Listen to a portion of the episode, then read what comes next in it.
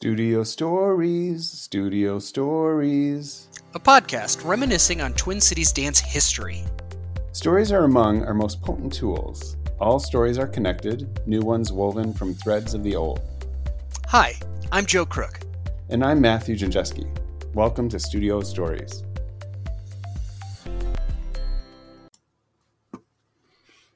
Today, our guest to share a bit of their Twin Cities history is Lee Dillard. Currently a Feldenkrais practitioner and instructor, Lee has quite a rich history as a dancer, professor at the College of St. Benedict, choreographer, and co founder in the mid 80s of New Dance Ensemble. Welcome, Lee. Hi, thanks. Lee, it's so great to have you here. Uh, I'm so fortunate to have met you very early in my career. I feel as though you continue your support of the art form to this day uh, with creative and curious, uh, curious vantage points of what the field is doing and how it is essential. There's so much of your history, Lee, that I do not know, so it's super cool to get a bigger picture of you. Well, um, great you guys are doing these stories because in listening to other people, I'm still finding about stuff that I didn't know about Linda Shapiro. oh my! Well, that's even crazier. well, very cool. Thank you. Yeah, it's been really fun.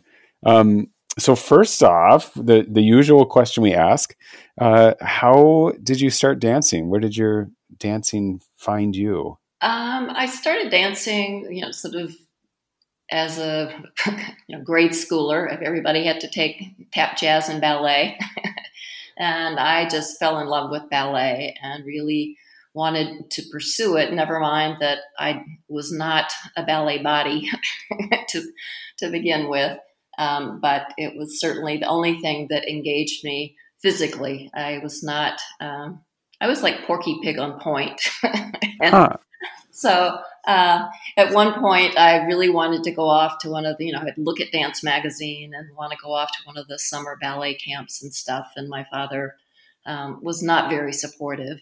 Um, and so in high school, I quit dancing and um, didn't really think about it until I took my first modern dance class in college.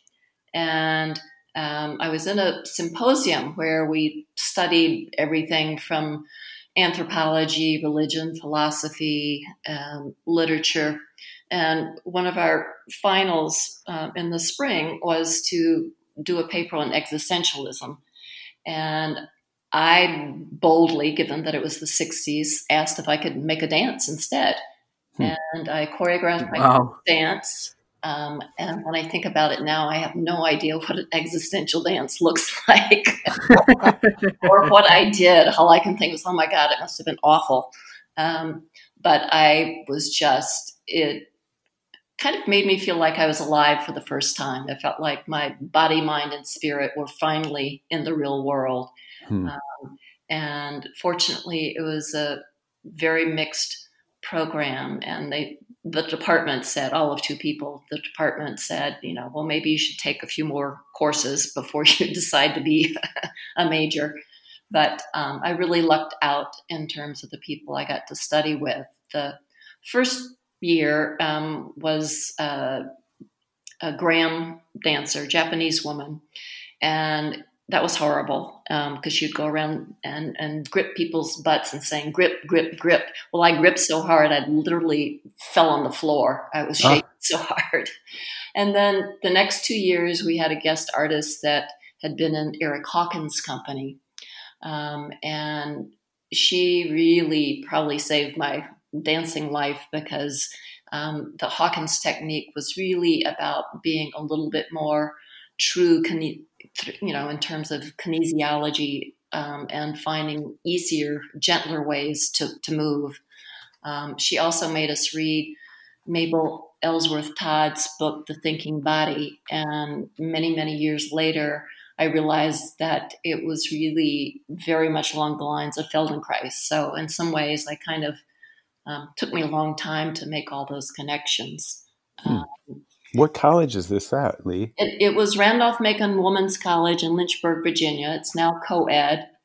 And um, it, it was a very small private women's college. My mother had gone there and she had taken dance classes and she was a classics major, uh, Greek and Latin, and they did all the Greek tragedies in the language and the dancing. And I've seen some of the films from those, um, and and they're amazing. Um, Helen McGehee from Martha Graham's company uh, taught there for quite a while. Um, so hmm. Um, being there was you know, kind of following in my mother's footsteps in some ways, although I'm certainly not taking Greek and Latin. and are you from Minnesota originally then, or was that? I'm from North Carolina, but both my parents um, were from Lynchburg. So my grandmother lived across the street and, you know, I had lots of cousins in town. Um, but they all thought that the college was kind of a communist, you know, it was way too liberal for the town. So um, anyway, so this woman that had been in the Erick Hawkins company was there and really um, all of us fell in love with her, but she was just a guest artist. And then my senior year, um, Daniel Nagrin was guest artist. And he was completely different um, influence, but I got to do one of his solos. Another dancer and I uh, got to alternate doing one of his solos, but he was quite a character. Um, I don't know if either one of you know anything I, Nagrin. I feel like I hope I'm not confusing him with someone else, but did he do the the wood nymphs kind of pieces? Um, no, he was um, he was married to Helen Tamiris, and they did a lot of political, social activist um, kind of dancing and stuff on Broadway. Um, but he was really after she died. He really was uh, did one man shows, and his most fam- one of his most famous pieces was called the Peloponnesian Wars, and it was like a two hour long solo where he talked and acted wow. and um, even changed clothes on stage. Um, so he very much believed that dances should be about something. Hmm. Um, and he had asked us one day in composition class to do some some piece about you have to be X, and I I did something, and he was sort of like, your ex must be a dancer because you know whatever you're doing is not clearly what I asked you to do. But anyway, um, he was he was um, I you know thought he was like a, an ancient. He was probably in his fifties, but I probably thought he was seventy at the time. yeah, I can get that more often. so from from there, I I mean I knew I was not technically strong as a dancer, um, and a number of um, friends that had gone to New York that had graduated to dance after after college, you know, just ended up taking classes and you know having a horrible secretarial job to pay for classes and, and really never danced um, and while I was still in college, I had started teaching. Um, I'd started a class at the men's college um, in a storefront. And so I'd go across the mountains to Washington and Lee University and teach a class. And I just, I really wanted everybody in the world to dance. I wanted um, people to experience um, themselves through movement. So I went to um, graduate school to get my Master of Fine Arts um, at the U in Wisconsin, Madison. And um, because the woman that I talked about earlier had gone there, and I actually rented a home that she owned there, and found out that the department that Margaret H'Doubler had started, you know Margaret H'Doubler's name? I don't. Okay, so she founded one of the first dance departments in a college and university. And she had a really wonderful philosophy uh, about um, people needing to be able to be expressive and creative using their bodies. She wasn't interested in teaching a specific technique, but really the emphasis was on kind of unleashing um, a person's creativity. And the department was full of um, people that should have retired but were hanging in there. One of whom, um, which is another little thread to continue, um, was Louise Kloepper, who danced with Hanya Holm that Nancy Hauser worked with. So once I graduated from um, graduate school, I made my way to the Twin Cities and found a, a natural fit with Nancy Hauser because of um, the connection. Um, actually, the, the woman as an undergrad had studied with Mary Wigman, which is who Hanya Holm was a student of and was brought to the U.S. to open the school. I think Heidi Hauser talked a lot about that history of the connection with Hanya. Um, so during grad school, I was um, appalled with the, the lack of challenges that the, the, the faculty presented. So uh, my fellow grad students and I formed a little company called New Dance Ensemble. Uh. Uh, and um, my husband, I was married to a guy that was getting his master's in arts administration, so he was the manager. And we got uh, other grad students in the theater department to be a costume designer and lighting designer. And uh, the other grad students and I choreographed and um, put on performances and toured around Wisconsin. Oh my gosh! And is this at uh, in Madison or Milwaukee? In, in, Madison. In Madison. Wow. How? What year around was this, Lee? So it was seventy-one to 74, 75. Oh my goodness. Um, so it was. Um, you know, I, I, feel embarrassed to say that I thought my graduate school experience was a, a complete flop, um, but it certainly um, allowed me to um, pursue things that I was interested in. So I'm I'm grateful for. Um, you know, if something's not happening for you, you got to make it happen for yourself. yeah. Uh, and my husband, I mean, my husband at that time's father was a composer. He actually did the very first um, Moog synthesizer um, intro for uh, National Public Radio's All Things Considered, that little beep, beep, beep, beep. I can't sing it, but um, it, he was famous for having created that little ditty. Um, so for my sort of, had to do a major concert as your master's thesis, whatever.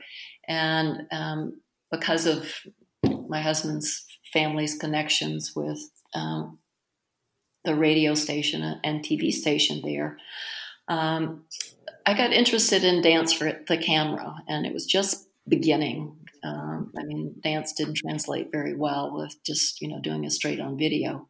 So I choreographed something using green screens and you know all these design backdrops, and my father-in-law did the music, and it was um, broadcast nationally on public television and won a major award. Um, and that was the last time I ever did anything for the camera. uh, it, it, was brutal videoing, uh, sitting in a cold um, TV station um, on concrete floors, you know, waiting for hours to do a, a 10 second shot. So, so um, in 1975, I um, came to Minneapolis to take a workshop with Viola Farber at the university um, and met Nancy and other people in her company. And she asked me to stay and teach when she found out kind of what my connection to Mary Wigman and kind of those roots. Um, and then I was a member of the company from 76 to 79. Oh my gosh. I had no idea. Um, so it was great listening to, to, to Heidi talk about, you know, kind of the guild and of course, you know, we were teaching, and the um, I was in the apprentice company before I was in the the big company. Um, but Nancy was so supportive of people doing their own work, and I had to laugh thinking about the programs that we did, particularly the one that Heidi was talking about at the Walker, off the Walker wall, and mm. just um, the freedom and just kind of the um, you know, working with different voices, I mean, with different choreographers and, and people that you were dancing with, and, you know, sort of seeing how different we were, um, even though we were all in, you know, working in the same company. Um, so there, so, go ahead. Sorry. So you, you came here to Minneapolis specifically for that, um, Viola Farber workshop and basically stayed ever since then, it sounds. Yeah. And Viola, I, you know, for some reason, I, I, suppose kind of just geographically given where I was, I had never seen um, any of Merce Cunningham's work. And so um, the kind of training that I had, as I said, it was kind of went from Graham to Erick Hawkins um, to a little bit of um, Nicolai stuff. Um, but I had never seen Merce's work. I mean, I certainly knew of him. Um, and so when I took Viola's workshop, um, all of a sudden I felt like my body had kind of found the vocabulary that it wanted, hmm. um, even though that's not kind of what Nancy's company was doing. Um, but Viola did a piece for Nancy's company, and Ralph Lemon and I had a, a wonderful duet in that. And then after we left Nancy's company, Ralph, I think, danced a bit for Viola when he went to New York uh, before he started his own company. So it was just one of those things where, um, you know, for me, it was all dancing, and I loved all the improvisation that we did at Nancy's. Um, and, you know, I, again, sort of enjoyed the support and freedom that we had to, to make work of our own um, which I think um, was really one of the, the greatest strengths of, of, the company and the guild. Um, and so I, I, think Linda mentioned that we met when she was curating a choreographer's um, evening, and Ralph and another dancer in the Nancy's company um, and I were working on a trio, and she asked us to, you know, be in the choreographer's evening. And then, you know, I ended up doing um, some of Linda's work um, prior to New Dance. Um, and I really um, enjoyed Linda's work um, because I felt like she had such a unique movement style vocabulary and um, just, I mean, she's an incredible choreographer and um, so I, I feel like I'm one of those people that, you know, I'm drawn to specific um, people. I mean, either as teachers or as choreographers.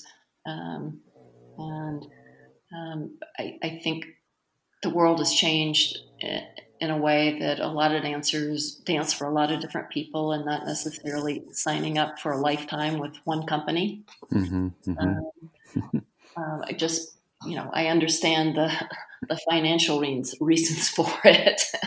uh, but I also think that um, it's great when you can um, really work with someone long enough to really understand, you know, them and the movement and the work, uh, you know, from from the inside out. yeah, I see the benefits of that, and as well understand obviously the the, the need to make a living and, and be seen and getting to perform more or, or things like that um, instead of just dedicating it to that one choreographer. What was it about Linda's? Can you describe kind of her aesthetic or something that appealed to you? Well, I mean, sort of, we tease her because she's spatially dyslexic. and um, her, you know, what she considers move, you know, sort of some of her movements um, that come naturally to her really don't come very naturally to the rest of us. Um, so, you know, it was a challenge, but I also think she is um, just brilliant intellectual. I mean, she's light years ahead of me in terms of both her understanding of structure and creating structures. Um, and so it was just a joy to work with somebody that had you know there was a lot to dig into. There were many different layers and levels. It, you know wasn't just the movement. And it was sort of the similar to merce in a way that you can look at the piece same piece you know 10 times and see something different every time. So um, that really appealed to me that you know once you've done a dance um, and you're going to do it for you know 100 performances, you hope that there's something that you can still learn on the 100th and first time you do it. Yeah. Um, so I think kind of having those kind of nuances and layers, and you know, it, as you know, it's like the struggle of being able to have enough performances the same you know a number of performances where the dancers have a chance to to really get a grasp. And then as a choreographer you know to see it over time and to be able to make changes. And linda did. I mean i she's not the only one but I, I think that it's important for people to understand that you know the, first time you do a dance it's not always so, so hot. Uh, you, you, need to be able to um, tweak it uh, and you know, when you change cast, as you know, sort of you're doing something that you know worked one way with one cast of dancers, and it's something else when you you have cast changes, which I think we showcased really. Um, wonderfully when we had the Merce Cunningham um, trio, and when we did a benefit, and Merce and Sage kind of talked and we did cast number one, and Sage and Merce talked about it, and then cast number two, and and the audience was amazed with you know it felt like a different dance with different mm. dancers. The steps are the same, but you you see something else depending on who's doing it. Yeah, and what was that like uh, at the time of performing Linda's work? What was that? Were you an independent artist hired by Linda at that time then? Prior to New Dance, yes. It was right. Linda Shapiro and dancers, and it was Linda and Lee doing stuff, and then you know, then we came together to to do New Dance. Uh, but I also danced with um, Marty Fargnoli, Whispers of America, um, and you know other you know dancers. I mean Becky Heist, um, Nancy Duncan, who moved to New York, um, Steve Koester. So, and out of the the group that I was with in Nancy's company, um, Ralph and Steve went off to New York. Steve Koester formed Creach and Koester, um, and then of course Ralph, our McCarthy MacArthur genius. yes, amazing person. yeah. So um, when we were on tour with Nancy's company, we did a lot of the um, artists in the school residencies where we'd be at a place for two weeks, you know, teaching um, all day and eventually performing and stuff. And towards the end of um, my tenure in the company, we had been in Arizona uh, for several um, gigs. I don't know how long we were there. I don't know whether we were out for six weeks or something, but we had a week in between gigs, and the company didn't have enough money to um, pay us or put us up anywhere. So um, Ralph and Steve Koester and Jessica Lockhart and I camped for a week out in the desert. Uh, and fortunately, we had this creek um, where we, uh, it was springtime, so it was warm, and we went nude and played in the water like you know 10 year olds what a great memory. It's so so you know sort of like the touring you, think is going to be so glamorous and it's really not. All yeah, you're you're working. So uh, but i always laugh when i think about yeah look how far ralph has come. Yes yeah. But with regards to the process I'm just trying to give a little glimpse into were you dancing all day? Did you have to, you know, rehearse in the evening for Linda or other job kind of like was it the the balancing act of today of a dancer's you know, like having three or four jobs going to serving at night and rehearsing in the day or finding some kind of work during the night? You know what I mean? Like Oh yeah. Um, well, I was teaching at the guild, um, and then um, after that, teaching um, for Linda Andrews um, at Ozone. Um, and I can't remember when we worked on Linda's pieces. I mean, we had to rehearse sometime, but I can't remember when or how. I was waiting tables at Mama Rosa's, uh, the Cedar Riverside area. I, I, don't know whether it still existed when you came to town or not. Um, I don't think so. Um, but when I first moved to the cities, I was in those big high rise buildings that um, are there on um, Cedar Riverside that now is full of Somalis. Um, and it was very convenient to the guild, um, which was right there. And um, I remember rehearsing at um, the Linda Andrews downtown St. Paul space, um, using that. I rented that for rehearsals and stuff. So I can't really, you know, I really honestly, you know, whether it was just so painful you blot out that part of your life or uh, how did we do that? Um, but it, it, came to a point where um, my husband told me to quit dancing and get a real job. So I quit him instead. Um, oh, wow. Good for you. it's like, oh, well, you know, guess what? um, and I got a job at the Guthrie. I was in The Tempest um, as one of the dancer nymph thingies. So I think I lived off of unemployment from that for a year. Uh, of course, they paid, you know, union scale, so I thought I was rich as all get out. Um, and then Linda and I formed New Dance and, you know, kind of scrapped it together. Uh, and what, I mean, what did that kind of coalition look like? How did that, what were the things that you were trying to achieve by starting? Well, a number of things. Um, we had been asked by Cindy Gehrig from the Jerome Foundation to um, kind of help her understand uh, why dance had not reached the level of theater and music and art.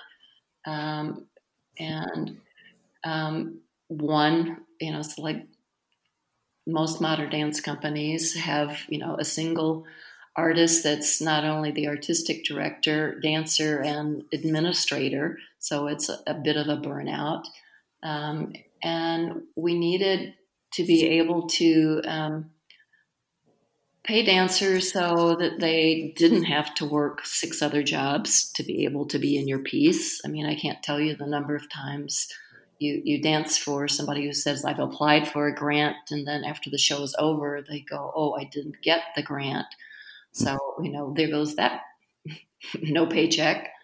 Um, mm-hmm. So, Linda, Linda and I really wanted to help the community in general by being able to bring in good teachers, um, but also pay dancers a semi living wage, um, give them a contract for enough weeks to be able to then, you know, collect unemployment when we didn't have weeks of work. Um, and to you know kind of raise the level of um, uh, visibility of dance and the quality of dance. Um, when I first came to the Twin Cities, um, and I was asking people, "So what's going on here?" Well, there's Nancy, and there's Loyce Minnesota Dance Theater, and you're either in that camp or you're in Nancy's camp, but you don't mix, you don't go back and forth. And then there was this um, Kendall Laps Ozone Dance, and which I felt was a great company. I mean, Diane Aldis and Kathy Gaziorowitz and Ann Gunderson. I mean, it was an incredible company. Um, and Linda did work for them. And Linda and I um, were a little bit more open to dancers, you know, supporting other dancers and um, not believing just in one aesthetic. Certainly, we had our own and knew the kind of work that we wanted to do, but it didn't mean we were dismissive of other people's work. Um, so hmm. I guess, you know, so it was some way of our saying, you know, we wanted all dance supported, but we also knew that something had to change to kind of raise the level of expectation, both for the dancers, but also for the audience members. Um, so, you know, getting money certainly helps um, to be able to sustain, you know, a body of work. Um, so, I mean, and it took us a while to kind of find our footing. I mean, not you know, our premiere was not all that stellar. uh, but you, you, you do what you can and you learn as you go along. Um, and um, I think the you know having been gone, I mean, I was essentially gone from the Twin Cities um, for about ten years, and was just amazed when I returned in '99 to to see how many dance companies. I mean, I think that's just you know incredible, and and thrilled that it's not just you know two companies or three companies, but you know a whole mix. And when I've gone to performances, um, I don't recognize anybody in the audience, you know, and, and, I go to another dance performance and it's a completely different audience from that other company. I mean, it was just, mm um, it used to be the same 30 of us went to everybody's stuff. it was just like a little inbred feeling. Uh, well, it sounds to me, Lee, I was really impressed with kind of your sharing of your history here a little bit. Is that it seemed like you were really, you know, at Hauser and getting to dance independently with um, Linda Shapiro and teaching at Ozone. Like it seemed like you were kind of very much laying the groundwork for New Dance Ensemble. Living the dream. What's that? Yeah, yeah. Living the dream. yeah, that you didn't you didn't, you know, get put into that one camp or or so. So it made sense that that then the evolution was New Dance Ensemble in a way, that next step. And and when Linda and I got together, when we you know were thinking about this company and who I mean Linda really didn't want it to be just about her choreography, and I certainly didn't want it to be about mine.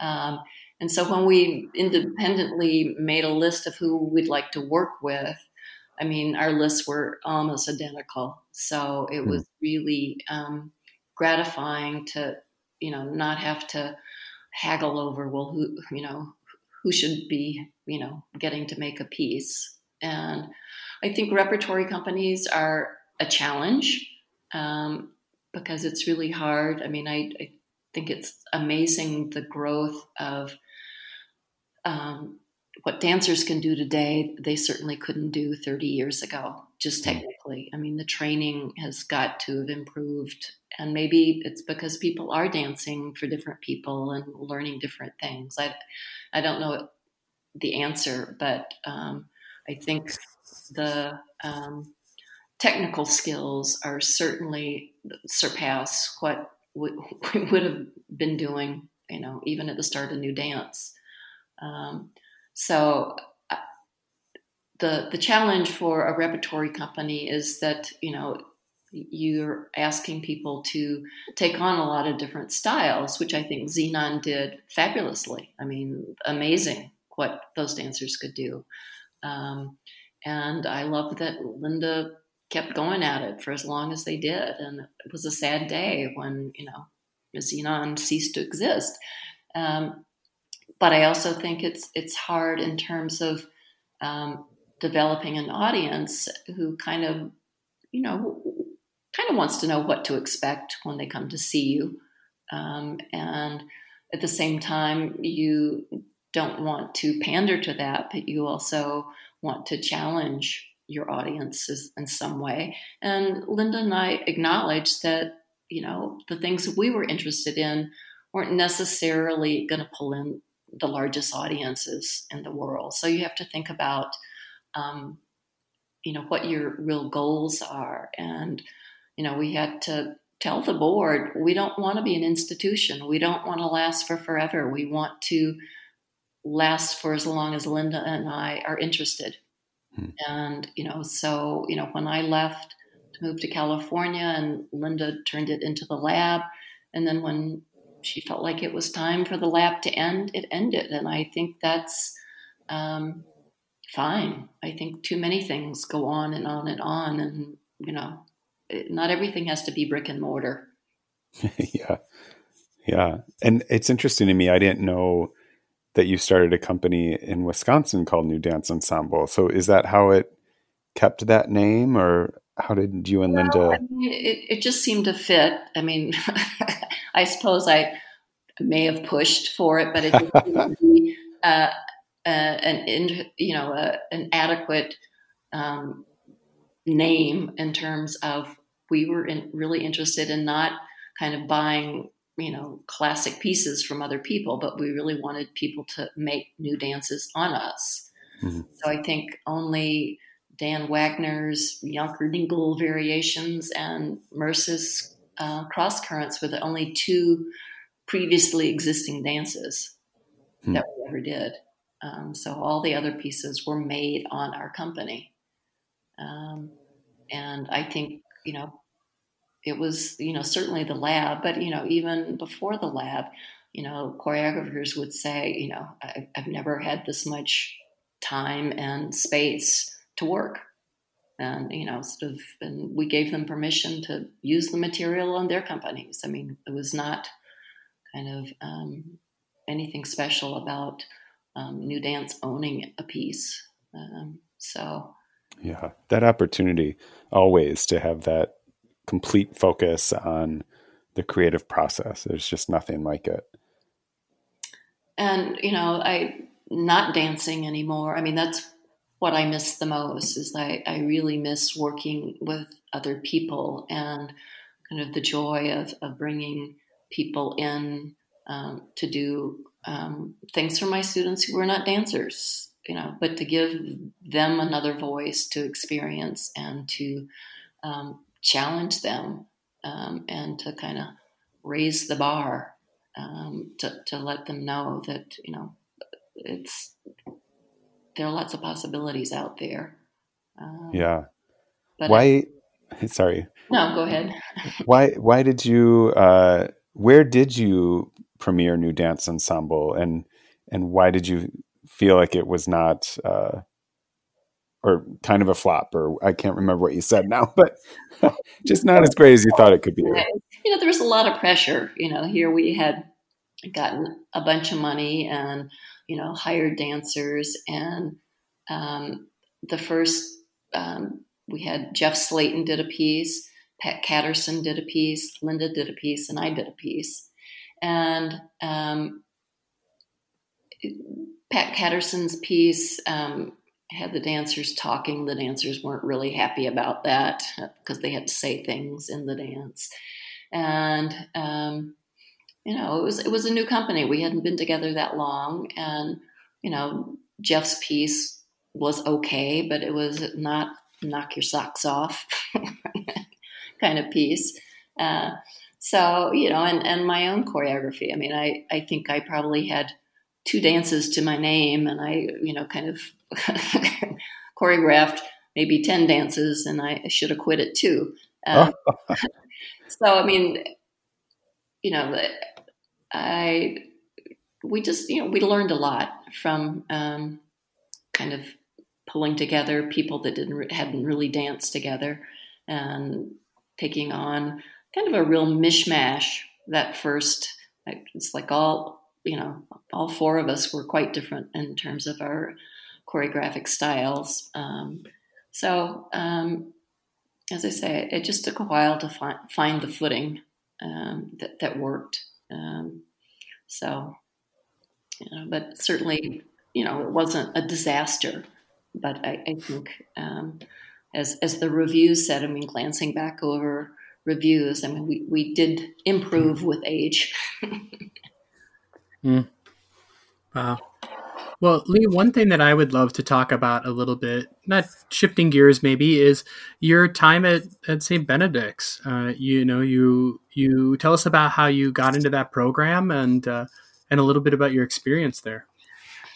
Well, um, my husband had gotten a job at St. John's, um, and he commuted back to North Carolina for two years because I, when we moved to North Carolina, we were living out in the country with my mother in a huge home and I was um, developing my Feldenkrais practice, and I was teaching at the University of North Carolina, Greensboro. A friend of mine, Jan Van Dyke, um, was in that department, and um, so you know, I thought that was our home. And John got a job at St. John's, and after two years, I said, well, I guess we live together or we don't. Um, and I really had not wanted to come back to Minnesota. Uh, I prefer North Carolina weather. Thank you very much. Uh, plus, you know, I sort of promised my mother that I would be there so she would never have to go into an old folks home or whatever. So um, when I came back, moved back to Minnesota, um, there was a new um, director of the fine arts programming department. And she had been hired by the president to put St. Ben's on the map for something. I mean, it's like it was essentially uh, a marketing ploy to to get people to you know kind of think more highly of St. Ben's. And so Anna Thompson, the program director, um, decided she'd concentrate on dance. And when she found out that um, I had had a dance company and knew a lot more about dance than she did, um, I got to be on her advisory council and you know make suggestions as to what would be good companies to bring in. Um, St. Ben's at that point had not had um, any dance for 15 years. Um, I don't know whether you know Elena White, um, who was an educator. She had been the last person to teach there. But um, Margaret Dietz, for a number of summers, had taught there, and um, there was a company in residence that was founded by Terry Stoner and Marie Winkler. So they had sort of a semi-professional company. They had, you know, guest artists, and then the whole thing went away for money reasons. Um, so I marched myself into the provost office and gave her my five-year plan for developing a dance program, uh, and started with just a January term uh, session and invited Linda and Mary Easter to come up and teach. And the class was a great success. So little by little, um, I infiltrated the theater department with just teaching basic um, dance for non-dancers. And um, as much as I pushed to, you know, kind of strengthen the, the dance part of the theater department, um, there was not much support. And so if I had prospective students ask about the dance program, I would just say we don't have one. Um, we, you know, if you want to dance, go to Carleton or the U or St. Olaf or Gustavus Adolphus, you know. Um, but you know, I'm it, and you will only go so far if you if you want to come here. So that was really sad to me that um, you know I couldn't be supportive of you know bringing students in, and um, as great as Anna's uh, roster of, of, dance companies that she brought in, um, they really didn't find a, an audience um, in St. Cloud. Hmm. Um, and of course, I was thrilled when we had Merce company come three times um, during my tenure there. Um, but Merce had been there in the 60s um, as part of the dance touring program. So um, Merce was familiar with um, our theater and um, the location.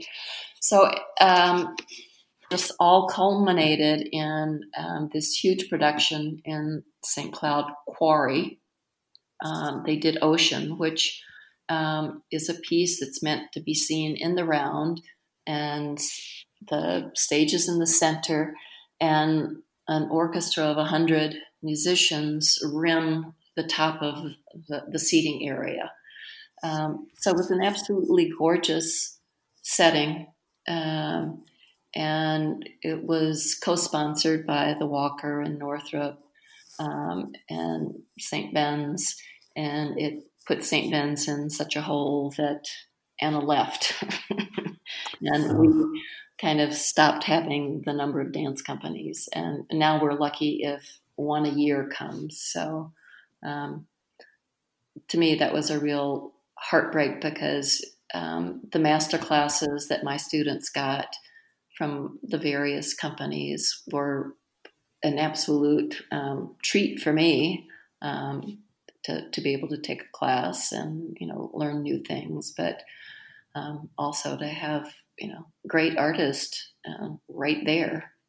Um, so um, you know, as dance diminished, I you know you know certainly was doing stuff for the theater department, um, but there just came a point where it was unsatisfying for me personally um, to be doing all the work and not getting what tenured faculty got.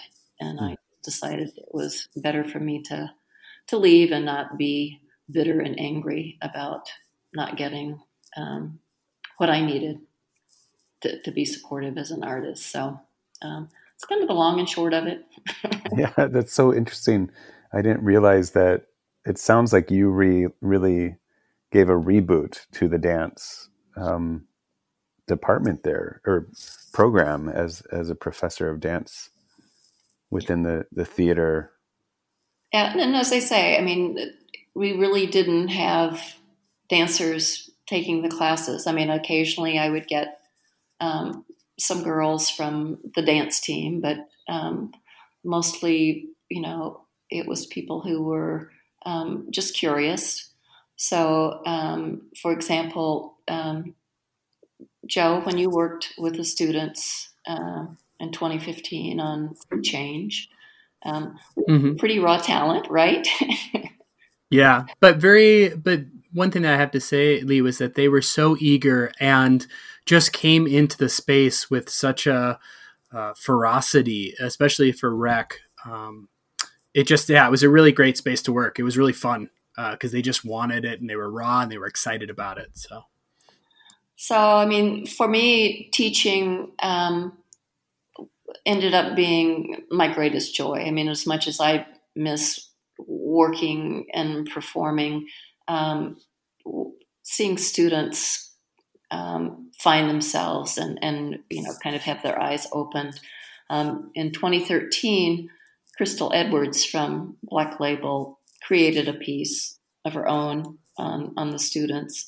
And again, it was, I had people I'd never seen before, students that hadn't taken my class that just auditioned um, for it. And um, actually, the grandson of, this is really stretching it, the grandson of one of my husband's St. John's classmates um, was in it. And I still run into his um, grandparents, and oh, Jacob still talks about that dance experience. And, you know, he would get his buddies out to his grandparents' cabin and they'd be out there showing them their moves that they learned.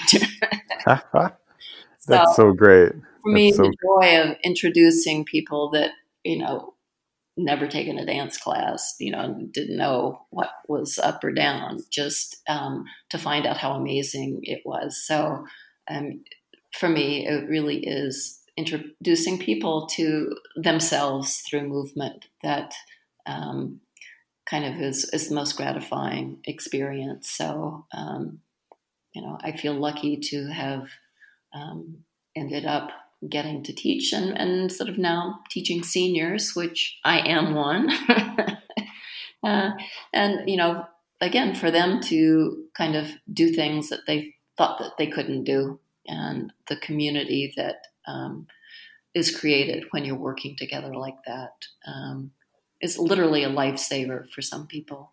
Um, yeah, Feldenkrais is definitely sure. a, a, new uh, adventure for myself, and it's just incredible to me. The you know the smallest movement uh, and that intricate attention to it, that focus on it, is so amazing. You stand up and all of a sudden you're like, whoa. Yep.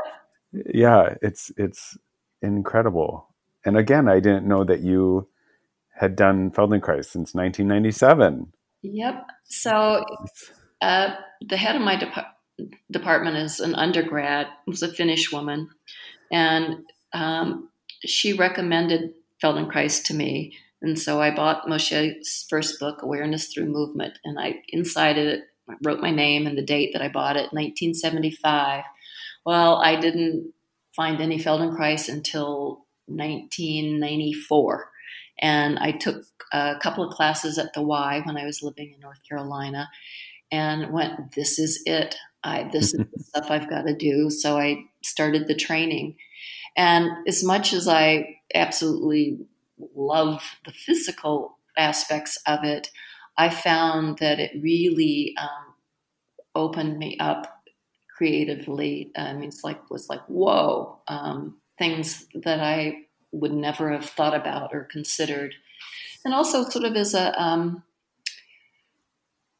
this is, I mean, it's sort of a spiritual practice in, in terms of being a practitioner and the way you um, communicate with another person. It's sort of in the, the one-on-one lessons. I don't know whether you're doing um, awareness through movement or whether you're doing the functional integration, Matthew. But um, when I started the training, I didn't know that they were one-on-one, hands-on sessions.